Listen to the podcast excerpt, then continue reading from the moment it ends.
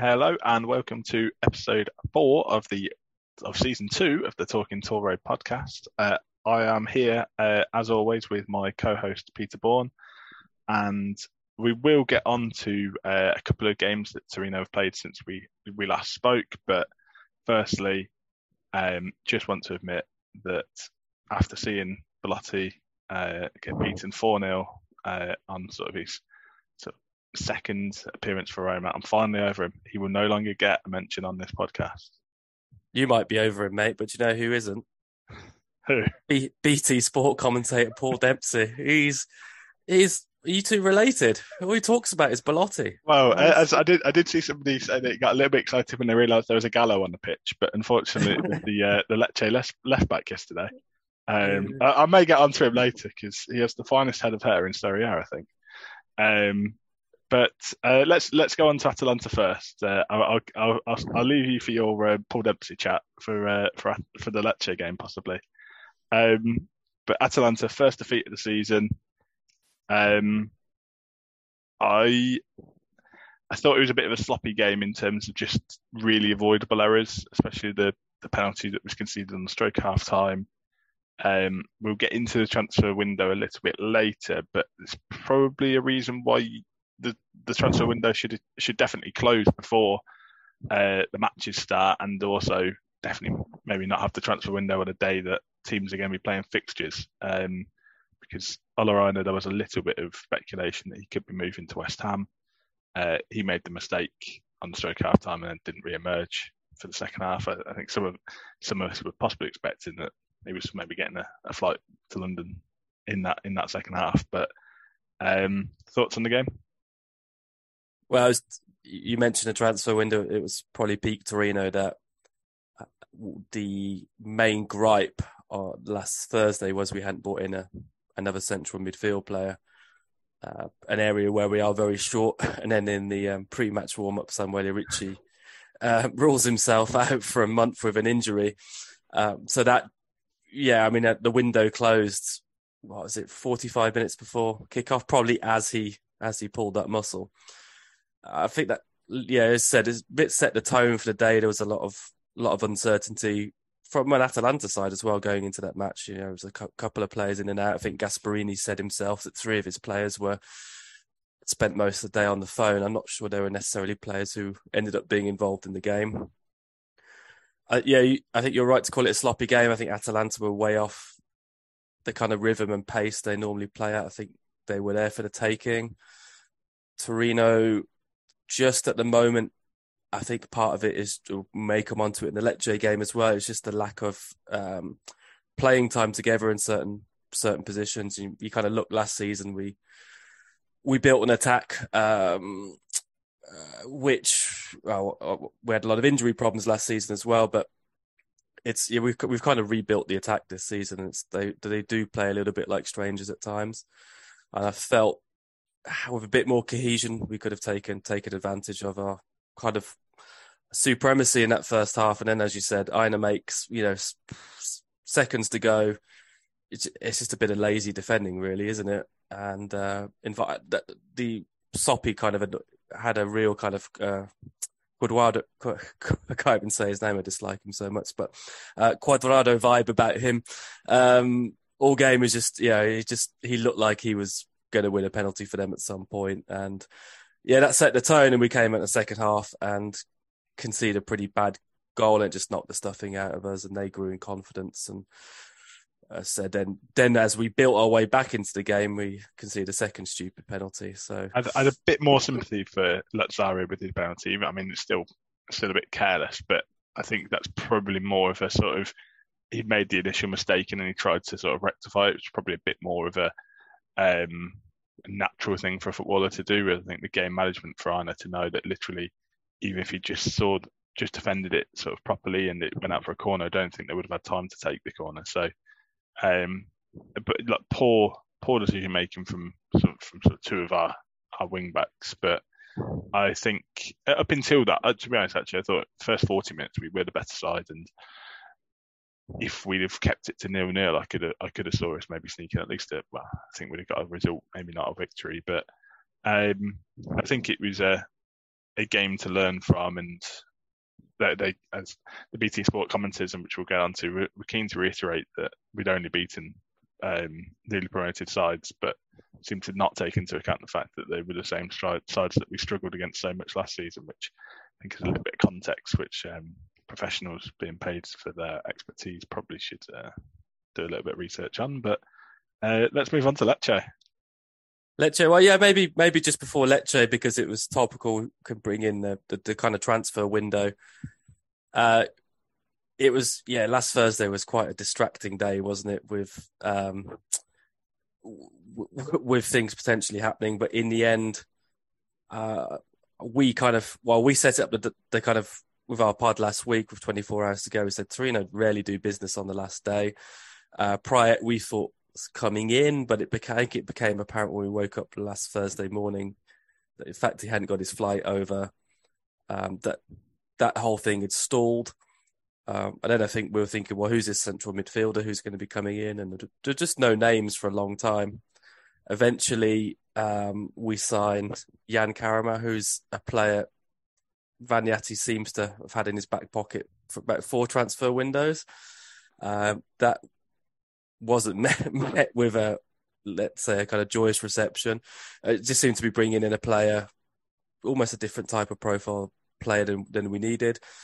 Um, and then, well, Vagnati since held a press conference last Friday where we gave a little bit more context for things. Um, a couple, of, well, I guess a couple of things. It was a very busy day in getting rid of the dead wood. So Zaza went, Zaza's gone, Verdi's gone, Izzo's gone. Eder is still there, but I, I'm not sure he's too much of a problem in that he's on a probably not on a very big contract.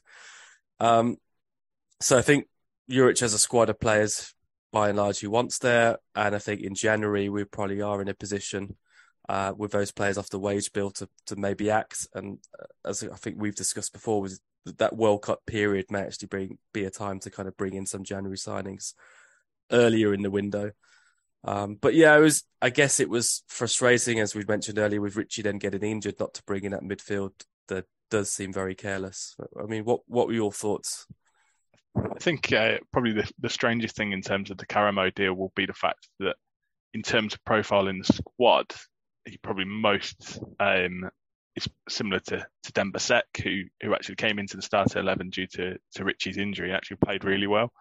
Um, so then you've got a player who has probably come in, eh, and it, given that all the sort of attacking players were, were fit, so you've got Radonjic, Vlasic, uh, Miranchuk, Seck, and Karamo. Karamoh is probably now going to be sort of fifth choice. So it's it is a bit of a strange sign. It's another option. It's an option off the bench, and as we'll get onto Lecce, I think sometimes, especially now that Miranchuk's injured, that that area is probably a little bit of weakness, and it's something which probably, if if a player is underperforming with the five substitutes, it always going to have the opportunity to freshen it up. Um, he's a player who I think when he first came to Italy and he went to Inter was um, sort of highly thought of, and his career sort of been on decline since then. I think he was in Turkey last season. Um, I think it's it's probably worth a gamble if on a on a low cost deal. I'm not quite. I think it's a it's a one year contract with an option for, for two more. So if he does well, then then he he stays, and if he if he doesn't, then he, he won't stay. That's simple as that.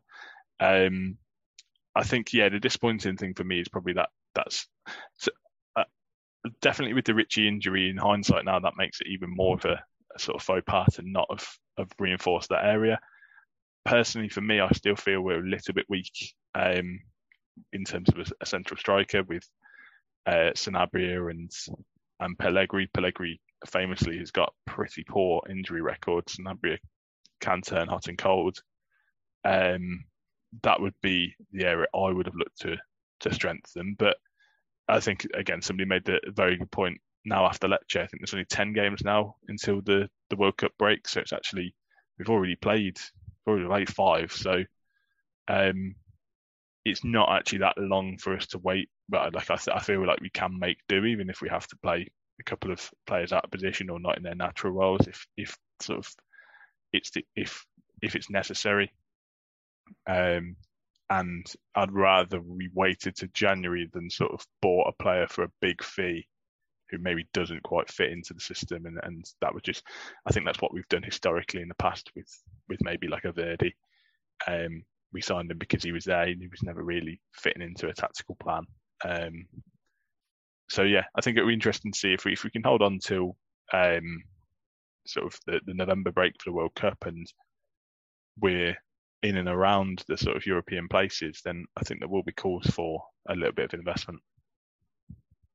I believe I'd be surprised if we see Karamoh for another couple of weeks, which maybe lends itself to do we get close to that World Cup break and uh, how, yeah, how much football is he going to play between between now and then? And th- then you wonder if we do bring in some extra quality in January, whether he, yeah, h- how much we'll see of him at all. But could could he be this uh, season's Mohamed Fares? Will he never actually play for the club? He, he could well be. Um, but yeah, no, I mean, by all accounts, Juric was was keen on the signing, so.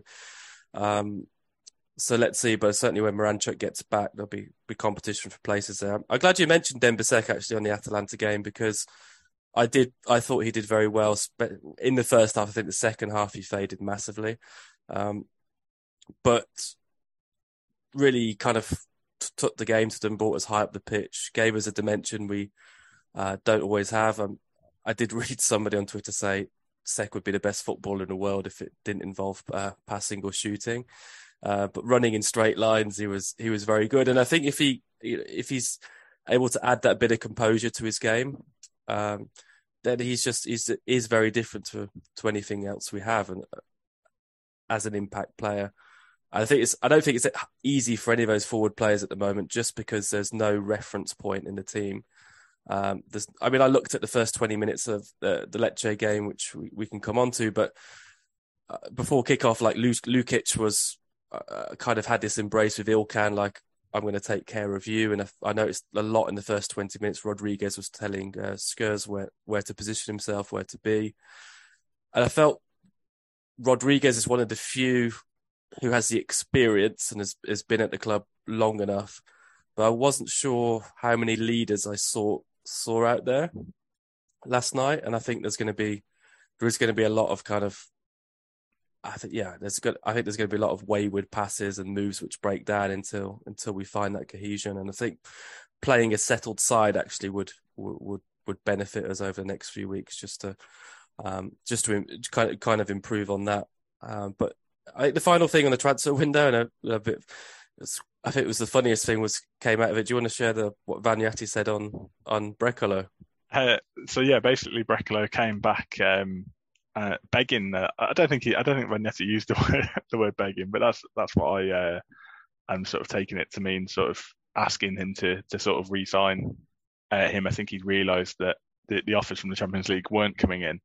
Um, there were links with Sampdoria, which I think in a way probably would have been funnier, um, given the fact that they're currently in the bottom three.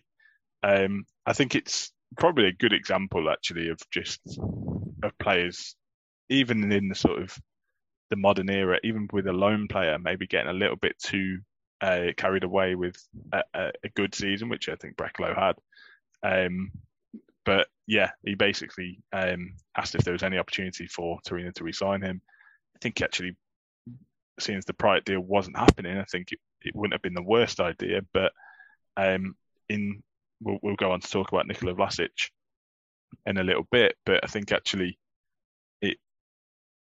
if if Brekalo had returns, that I don't think he would have, have got on the pitch much. I think I think Vlasic has already shown in sort of the early couple of weeks that he's got the same sort of finishing uh, ability uh, as his countrymen, but he also maybe impacts himself in games a little bit more and, and is, is sort of available and, and, can sort of get the team high up the pitch.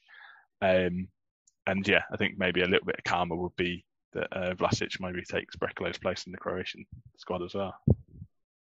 It's, um, yeah, I mean, should, should we move on to, to Lecce? Do you know when I realised? I mean, I, I predicted a 3 0 win last week, which, yeah, was, I think I was a bit overexcited, but I, it became clear to me just before kickoff that we'd win this match. You know why?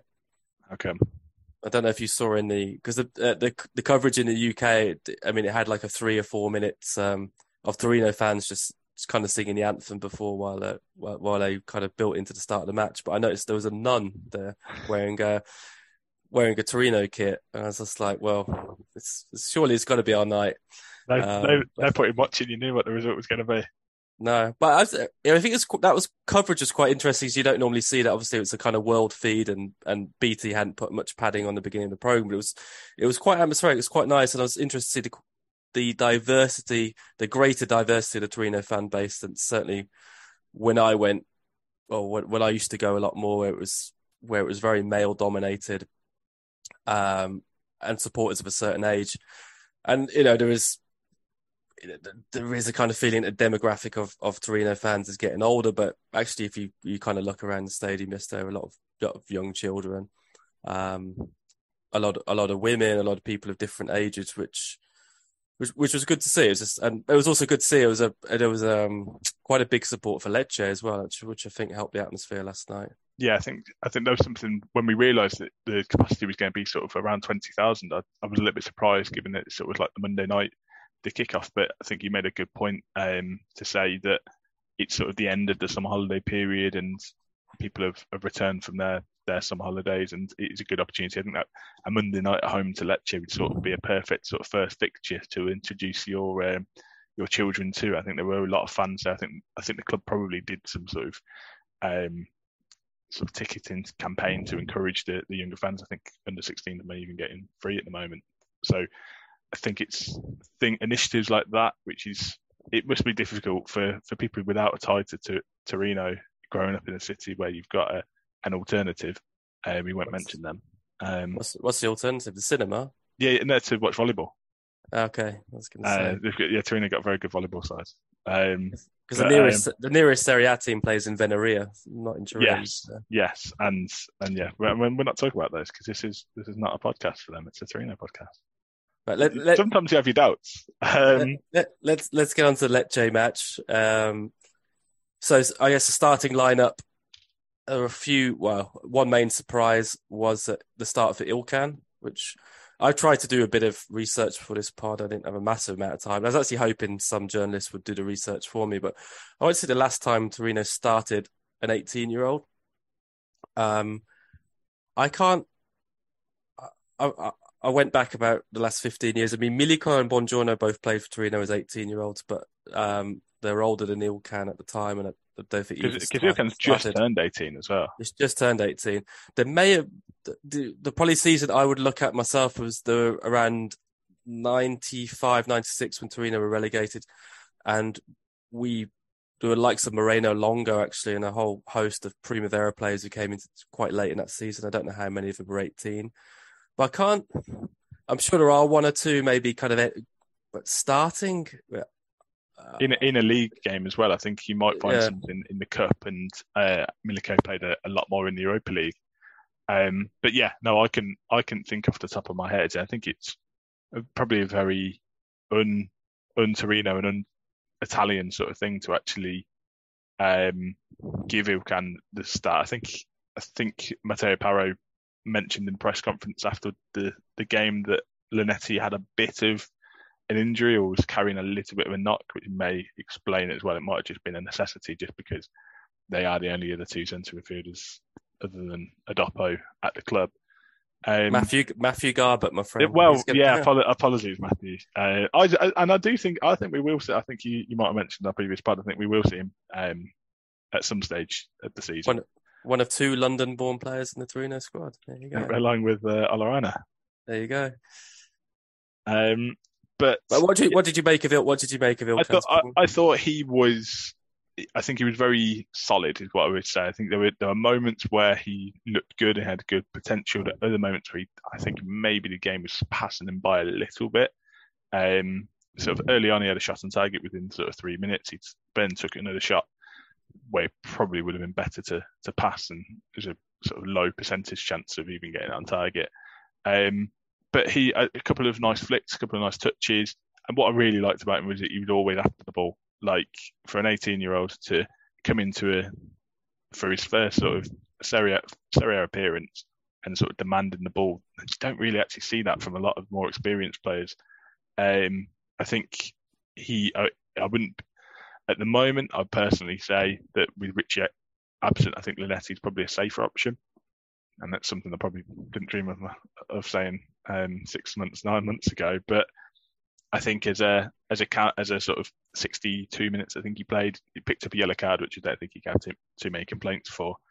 Um, I thought it was I thought it was a good appearance, and like if he's this good at 18, then I think if he continues to play and shows a little bit of progression, matures, sort of understands the role a little bit more. Again, not proclaiming to be an expert on Turkish football, but I'd imagine it's very different. I don't even think he played too many or started too many games for Besiktas last season, so um, it's definitely room for improvement and and promising. Yeah, the, the yellow card kind of as soon as that came out, he was he was very quickly going to be substituted again, which I think was a good bit of um, coaching from Power. I actually thought the substitutions yesterday were better than I think Juric's weak blind spot is a bit substitutions, and I noticed yesterday two, the two players who had yellow cards were, were pulled off. Scares it may have been a, a slight knock as well. Um, and I think that the five substitutes just just it allows for that to happen. Obviously, in the, in the era of three substitutes, you, are very rarely just going to sub somebody just because they've been booked. But um, I think that was definitely the the intention between between Partey Cam one and and Schuurs. Yeah, I think he did seem to have a knock, but it was probably a good decision. Yeah, I, I thought he did well as well. I think the one of the better observations from the commentators yesterday might have been Stuart Robson, who said, you know, it's a slight Torreira esque. Maybe it's a kind of um, low center low center of gravity, but yeah, just very good on the ball. As you said, wanting the ball. Uh, he did fade a bit. I don't think it was helped by Lukic. Lukic didn't play particularly well. I think Lukic actually got better when Linetty came on, which I don't think has anything to do with Ilkhan, but maybe Lukic felt like he had a little bit too much responsibility in that first half and was kind of playing playing for trying to play trying to coach Ilkhan through the game and play his own game. I think that was probably uh, Lukic's worst performance and for games that he's turned up to uh, under Juric. Um, because yeah, a player who improved so much last season. I think, especially first half, a couple of just really simple passes. But like you say, I think that would have been a lot of responsibility for him and almost a little bit of redemption for him to try and sort of talk a, a young lad through a game though he's he's no longer the captain um, due to sort of past incidents and that probably maybe felt like oh this is my opportunity to show that I sort of I am captaincy material and I think he, that did sort of have an impact on his own game which which is a bit unfortunate because I thought was the first 30 35 minutes we, we weren't on it really. No, the first 20 minutes we were, as I said, we were just dis- disjointed. And well, let's give some context. Juric was um, was not on the touchline yesterday because of uh, he has pneumonia. Um, you know, no, no doubt that had it had an impact on on preparations, and we wish him wish him uh, speedy recovery. And then yeah, I mean, Le- Lecce kind of came. Uh, I mean, we'll talk a bit about the commentary. I thought Torino were playing Real Madrid for the first twenty minutes. It was just, it was almost decided that Le- you know Lecce were going to be the story, and you know, can they get this away win? And oh, they've started magnificently. I mean, they, yeah, they ta- tactic- yeah. Sorry, yeah, sorry to interrupt. I felt like it was. I felt it was more like they were they were hyping Lecce up to be more of like a lower league side, and they they couldn't like they couldn't believe that Torino hadn't just blown them apart when Lecce, I thought, did start the game well, but their tactics were pretty simple. They were very much sort of away side, away, lo- almost like a, a, a, lower league side. They tried to utilise the pace and get in behind Torino, and they weren't playing anything. They weren't sort of Barcelona 2010 type passing moves. They were basically quite direct and sort of using their strengths. But yeah, I think the commentary was probably something we both picked up on, but I think it may have annoyed you slightly more. Yeah, it was just. I mean, it was a whole. Uh, I mean, Juric, uh, Juric not being there, confusion for about twenty minutes, and then um, yeah, we're just. I've been going. We're very lucky to be able to watch. Through, you know, pretty much every Serie A match in the UK live. So, and and a lot of the coverage is through a kind of world feed, and a lot of these commentators are doing a lot of different matches. But yeah, I kind of increasingly noticed on Torino matches, there's, uh, you know, and not we we we by definition are Torino experts as well, which I kind of find there's a lot of truisms in the commentary and not always a lot of kind of detailed research. And these kind of these broad brushes of I mean Torino played well on on 45 minutes in Bergamo and with the same commentator doing the match. That that wasn't really kind of re- referenced a few days later. But I just I just felt this as kind of this narrative you know for a long time I mean, Lecce are doing okay here, but are not. Uh, I didn't have a shot on goal from really from memory, and uh, I don't know. It's just,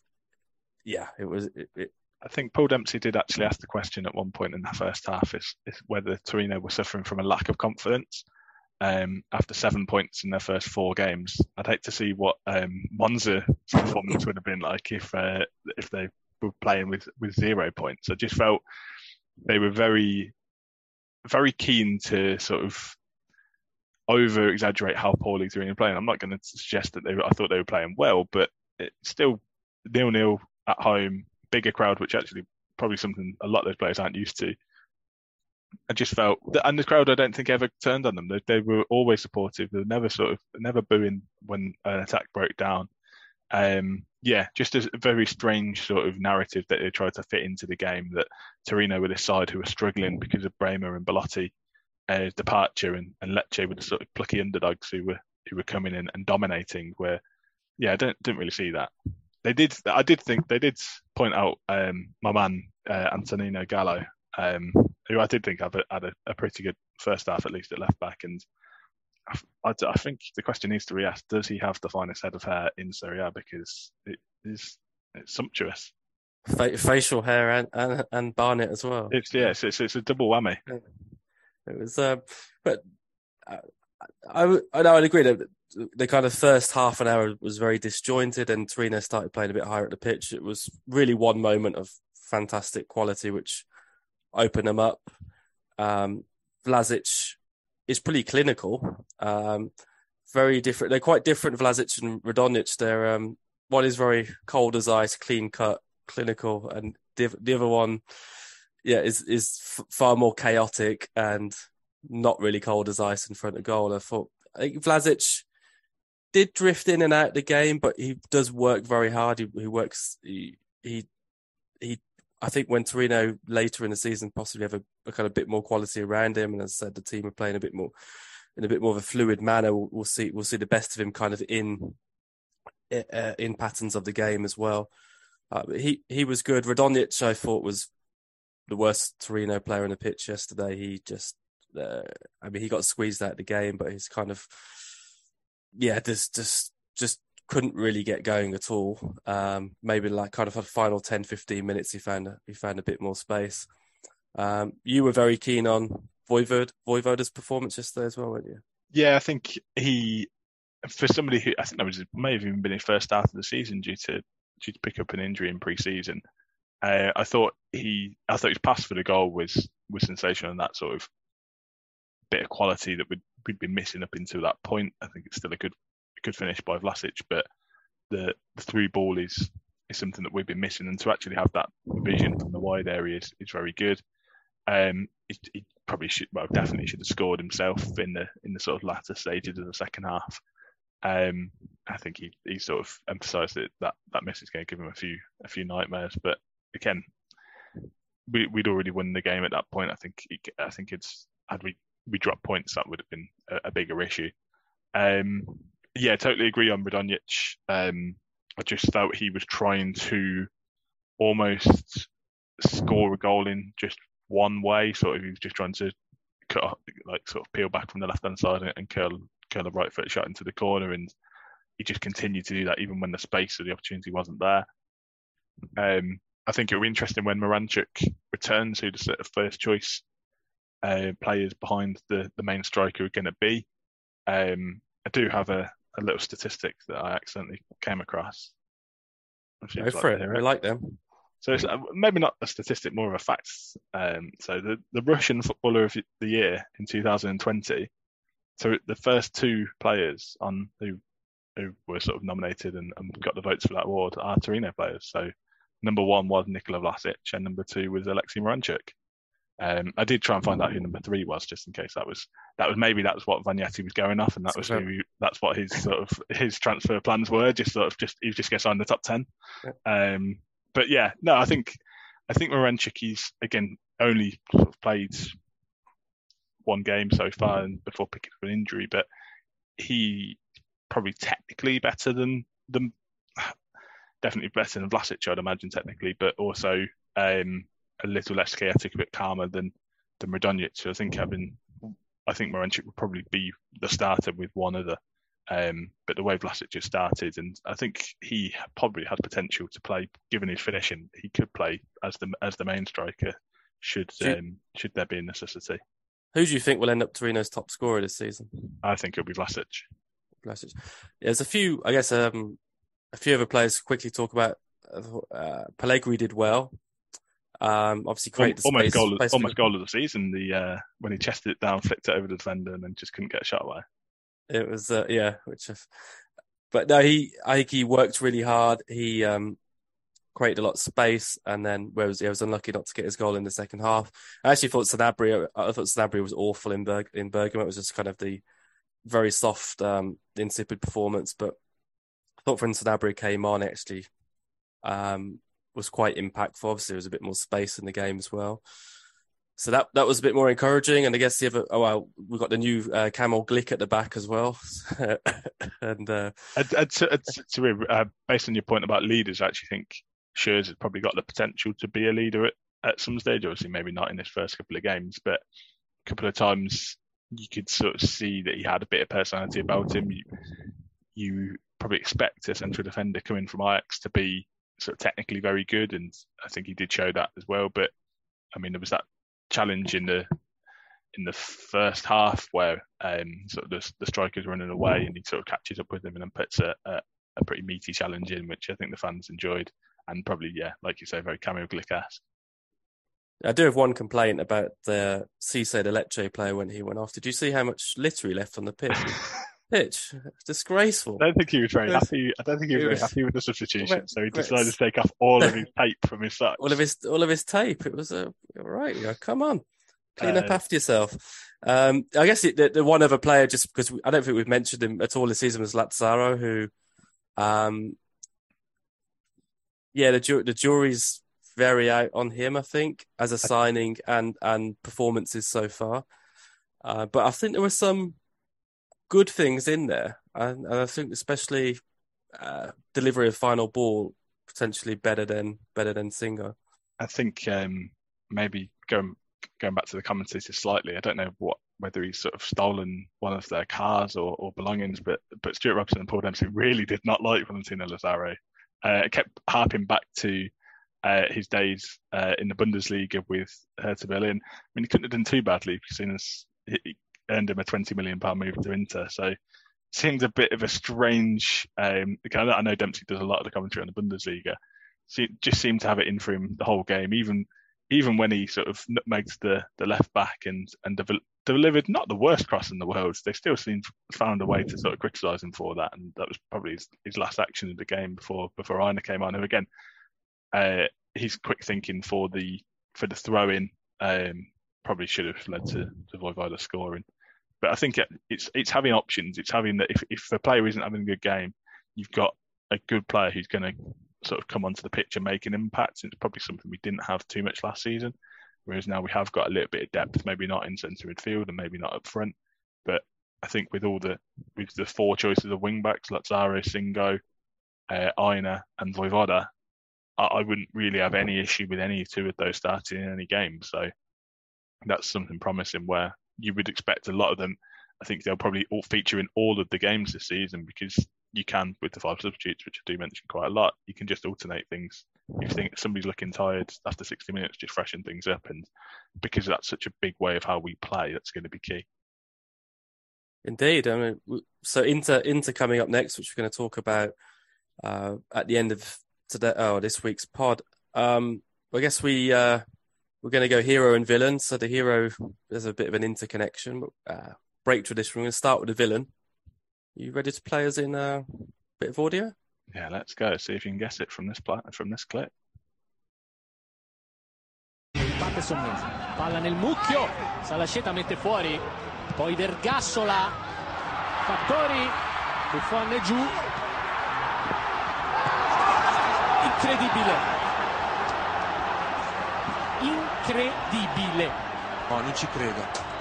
Ha avuto tutto il tempo lo spa- per poter. incredibile Poteva Adesso fare quello che voleva. Giocherella Fattori e poi fallisce il più clamoroso gol della storia dei derby della Mole non era proprio vicinissimo Buffon, quindi potevi eh, con, l'interno, so- con l'interno piede alzarla, potevi fare tutto quello che volevi. Io non ci posso credere. So that bit of audio um, is from a video clip I actually watched for the first time yesterday. In so in preparation for the villain of the week, I had thought about someone else who played in this match, and it kind of le- led me somewhere else. So that was a, tr- a clip from the Turin Derby of 2002-03, um, when Torino were facing one of their many relegations around the late 90s and early noughties. But it's a very significant match for me in that it was my first week living in Italy. So the first match I went to, and I have very vivid memories of it, and very vivid memories of the of the bit on the audio clip. Um, so yeah, it was it was Turin Derby. Uh, we were the away team technically, um, which didn't really mean mean very much in the Stadio delle Alpi days. Um, I went to the stadium, and my first kind of interaction uh, with the Curva Maratona was um, when they started singing Chi non salta, um, the Carabinieri joined in. So that, that, that, that was, it was very funny. And then, yeah, for, for, first kind of, um, time going to a match and, you know, eating, um, uh, prosciutto, cotto sandwiches and, uh, drinking coffees with various shots of alcohol in them. Um, but it was an absolutely awful derby in that uh, it was just full of incident. Torino went one down after six minutes with an own goal, and then um, as we get to the audio clip, it's the 88th minute. Uh, Lucarelli of Torino and Tudor of Juventus were sent off for fighting before half time. Uh, Torino then had two other players sent off by this point. So we were playing with eight men against 10. We were 1 0 down. We were really, really bad that season.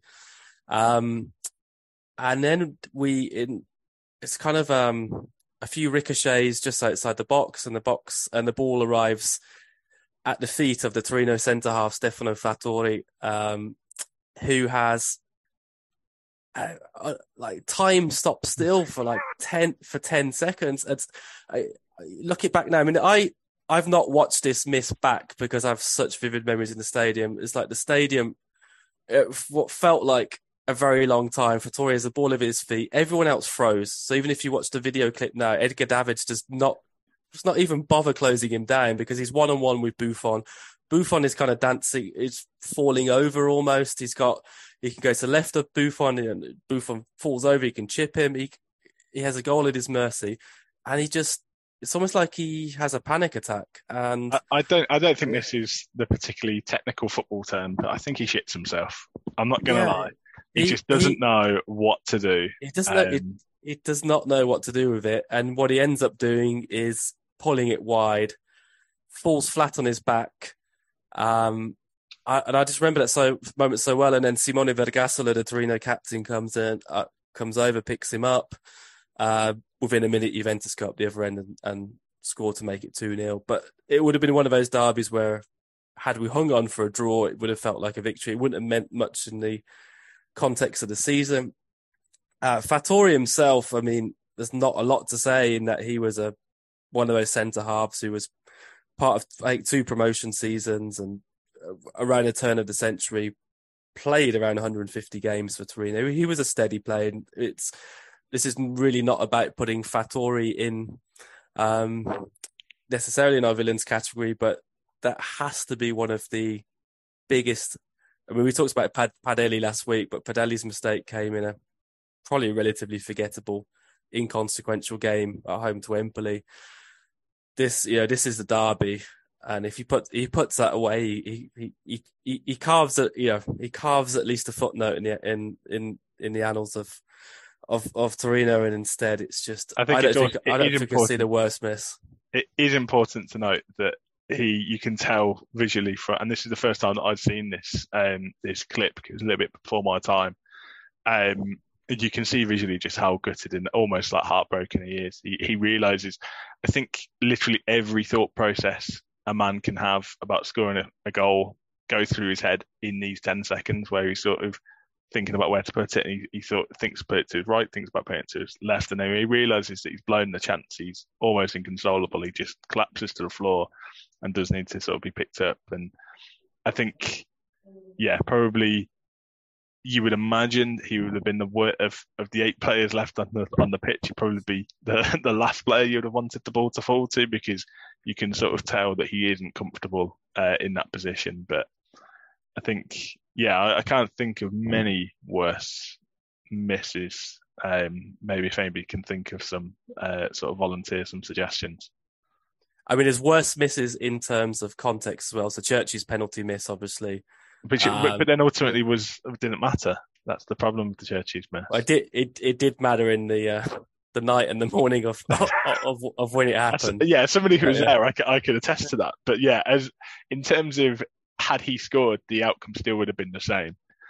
Um, thanks again, Palmer. Um, But yeah, there's been a, there were a few when Simone Verdi left. There were a few kind of reels of, of there was a, few pretty bad misses, but nothing quite like that. I can't, you know, just just that playing in playing in a derby and the looking at Juventus players. I mean, Juventus players were already scheming how they were going to get a, pen, a, a 94th minute penalty at the other end. They've moved on. He'd scored. It was one one. As I said, I Davids is lack lack of reaction for Davids is absolutely absolutely hilarious. And yeah, imagine throwing a lead away to to a, an absolutely pitiful, terrible t- Torino team with eight with with eight men. Um, but I just remember, I just as I said, I've taken me twenty years to go back and, and actually seek out that clip, and the the commentary is magnificent on it. It is it is um, because I still remember Fattori. Like I, I just remember that whole time standing still, and then I remember him. It seemed like he may have lay on the floor for the rest of the game. To be honest, I'm not sure he ever got back up. He might, yeah, he may well still be there. 'cause I don't think he played for Torino very much after that. But absolutely, absolutely incredible moment in a Turin derby, and I think yeah, Turin derbies have have produced some some pretty epic moments. But your hero of the week is a genuine derby hero, isn't he? Exactly, and uh, it may be a little bit risky to um, to sort of induct a, a player into the Toro hero category who may be playing against us in the next game. So fingers crossed I don't jinx this. Um, Maybe I'll jinx it in a good way, and he has a shocker. Um, but it is Matteo Darmian. Um, a little bit about sort of him when he signed for the club uh, was was in the Serie B days in the Ventura. He'd come through the uh, Milan academy, and I think when he was sort of in the Primavera was actually a centre back uh, who then sort of moved out to, to right back. Um, we actually signed him from Palermo, and I think when he signed, he was sort of seen as a, an old fashioned fullback who defends defends first and um, sort of attacks attacks second. And obviously in the in the four four two four days of Ventura, that was what we needed really. We we had attacking wingers. We we needed defenders who could actually defend. Um, and I think he was a, a good player. He sort of was a sort of crucial player in the in the promotion season. But it was actually when our um, formation changed it and we moved to three at the back and and had wing backs where he actually sort of flourished in a way for, for a player who was was primarily a, a defend defensive fullback. He sort of relished getting forward. His his crossing um, improved. His sort of attempts on goal improved, and he probably in 2015 probably scored two of the, the most memorable goals in, in Torino history. Firstly, the, the winner against Athletic Bilbao, uh, and then he scored the opener in the in the in the long awaited derby victory against against Juventus. So I think he he was a player actually. I, I seem to think actually the the definitely the Juventus game he was playing at at left wing back because of Bruno Peres's emergence at, at right wing back. That so he actually had to move position and and still sort of managed to top up with a goal. One of the bizarrest goals I can remember a Torino um, game. Anyway, just the the way it sort of pops back to him and, and he finishes. Um, I think Pirlo. I think Pirlo may be involved in some some way, and the ball just sort of pops back to him and he finishes it. Um, And celebrates and celebrates. Yeah, unlike Fabio unlike Fabio the- Quagliarella, um, idiot. I feel like this may be uh, a, a topic of a future pod, uh, Mr. Quagliarella. But yeah, he does celebrate, and he, um, I think he was just a a solid, a solid player, a solid. You always got it. It, it did have an inability to grow a proper beard. Um, that is something which may be held against him because he, he uh, I feel like I'm obsessed with facial hair today, but he, uh, yeah, he, he did sort of struggle to, to grow one in, in, in his duration of Torino career. He had little sideburns. Um, but he, it was one of those players who, when they moved on, you sort of heard them no, no ill will, no malice. And he actually moved to Man United after a good World Cup, um, or one of the sort of rare sort of performers for, for Italy in a, in a poor World Cup in 2016 and actually started his Man United career quite well. I think he was voted their sort of in-house player of the month. Um, watching again, wouldn't wouldn't watch all of the United games as I would Torino, but I seem to think he he did a, an okay job in a in a side who were in a, in a transition and were probably expecting to be in a different place than they actually were, but never watched a, a United game where he was playing thinking he was he was the reason for their downfall and they've sort of probably gone on to suffer worse results in the in the years following that.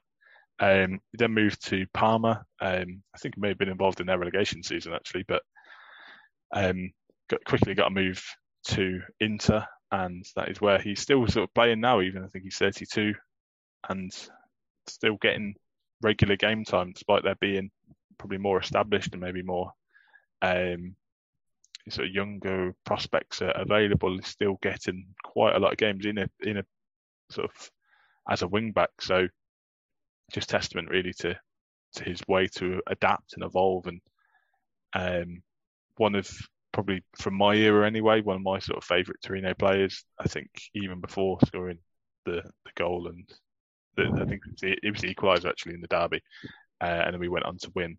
I think that's just sort of cemented him as a as a Torino hero.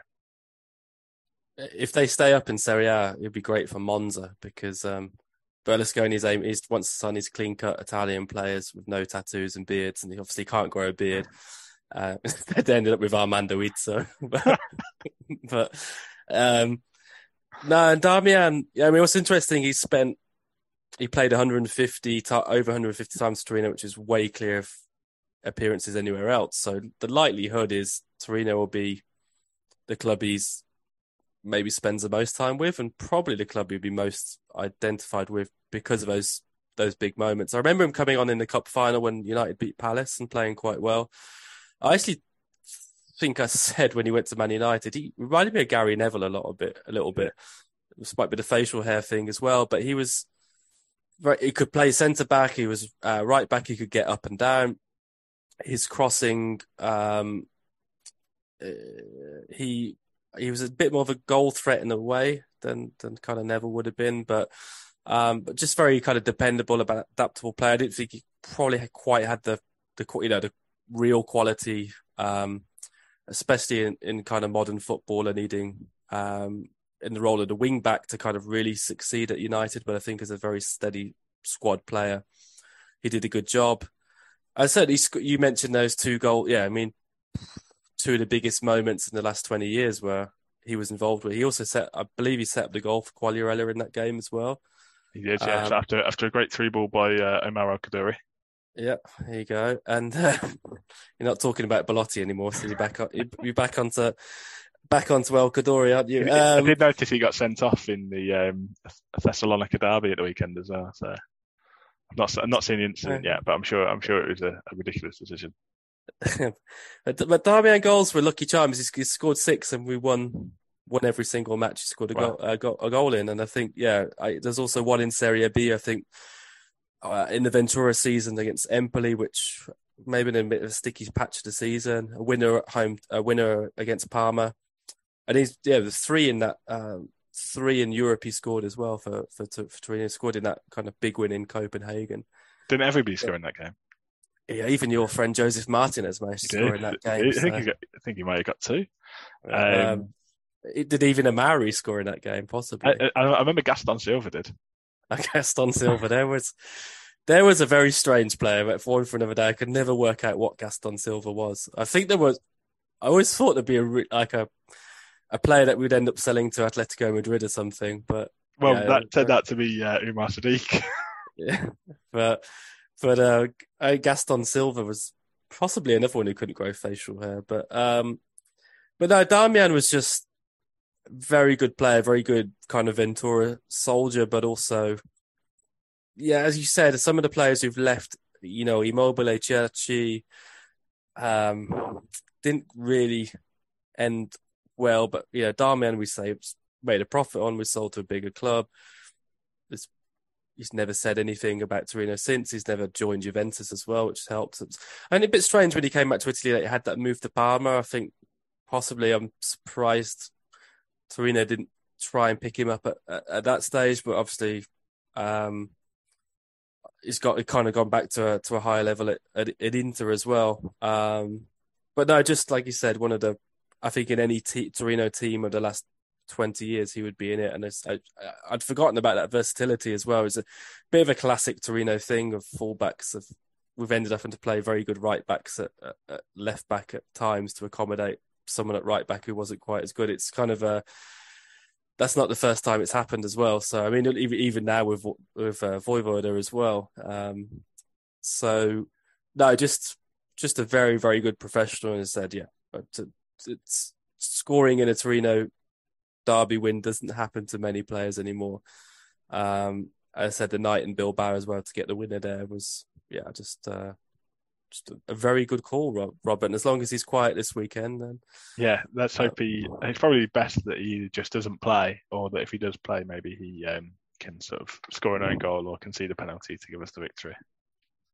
Uh, but, I think he might be playing. I noticed last weekend he set up the goal for Dzeko, got into back into the derby. He he crossed that from the left hand side. So I think he's ended up playing a lot of his football on the left hand side. And if, oh, there's another former Torino fullback, um, Danilo D'Ambrosio, who um, actually at one stage looked, yeah, it's a kind of different type of player to Darmian, but it's quite, yeah, it's quite interesting that Inter do have those two two old Torino fullbacks still there, and D'Ambrosio's been there a long time. Yeah, D'Ambrosio's sort of reinvented himself as to as sort of a centre back in a back three as well. I don't think he's got the legs anymore to sort of get up and down the pitch as a um, wing back. But again, he sort of moving off topic slightly. He's probably a player who has even when he got the move to Inter, people thought it was a bit of a strange move. He'd, he'd done well at Torino, but sort of wasn't amazing. But he's actually managed to sort of become a bit of a bit of a cult hero at, at Inter and is still there, still sort of picking up regular game time. So it, it does show that sometimes players can adapt and, and be flexible. And Torino have probably been benefited of that themselves as well with, with other players who've come to the club from, from other teams.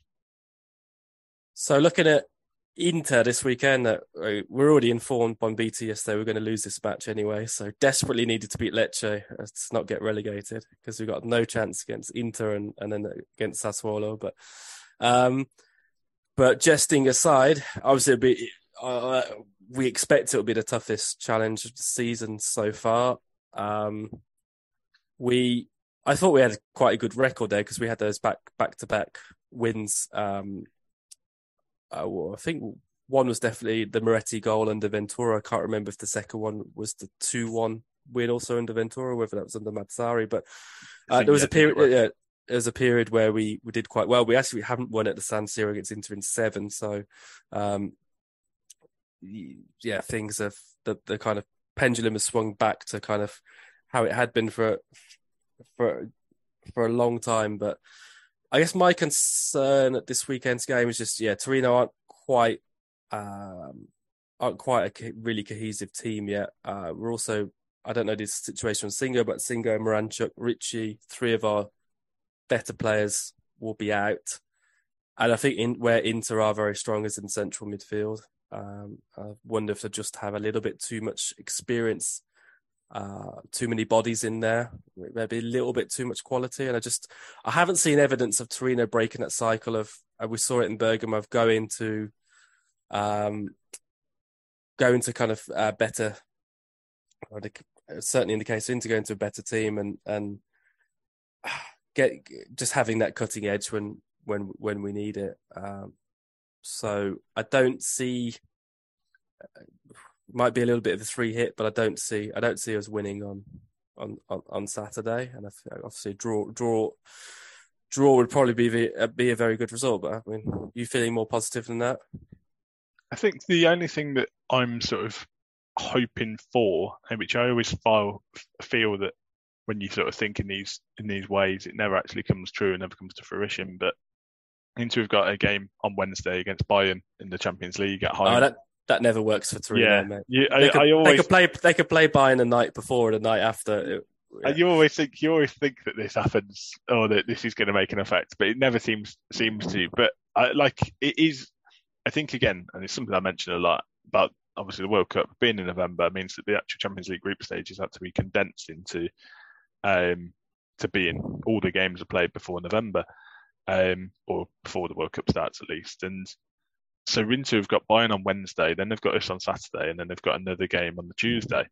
So and Inter in a very tif- difficult group. They've got Bayern and Barcelona and Victoria Pilsen. May may be the uh, the easier game, but um, I just think that that could potentially have a factor. Obviously, if they get a good result against Bayern, maybe their um, maybe their sort of focus might be slightly down and might be a bit complacent before they before they the home game against Torino. And similarly, if they get a bad result against Bayern, they they definitely know that they need to go to the Czech Republic and win. So it's one of those things which I think you would always want to be the side who've got a clear a clear week before a game. Torino got a little bit less time to prepare than they would if they'd played on a Saturday or a Sunday. But um, I I just think at some point the law of averages suggests that teams who play in Europe are going have to sort of drop points because of just the, the added workload that they've got. So I might, and, and like you say, last season we played really well against the bigger sides, especially away from home, and, and didn't get our rewards.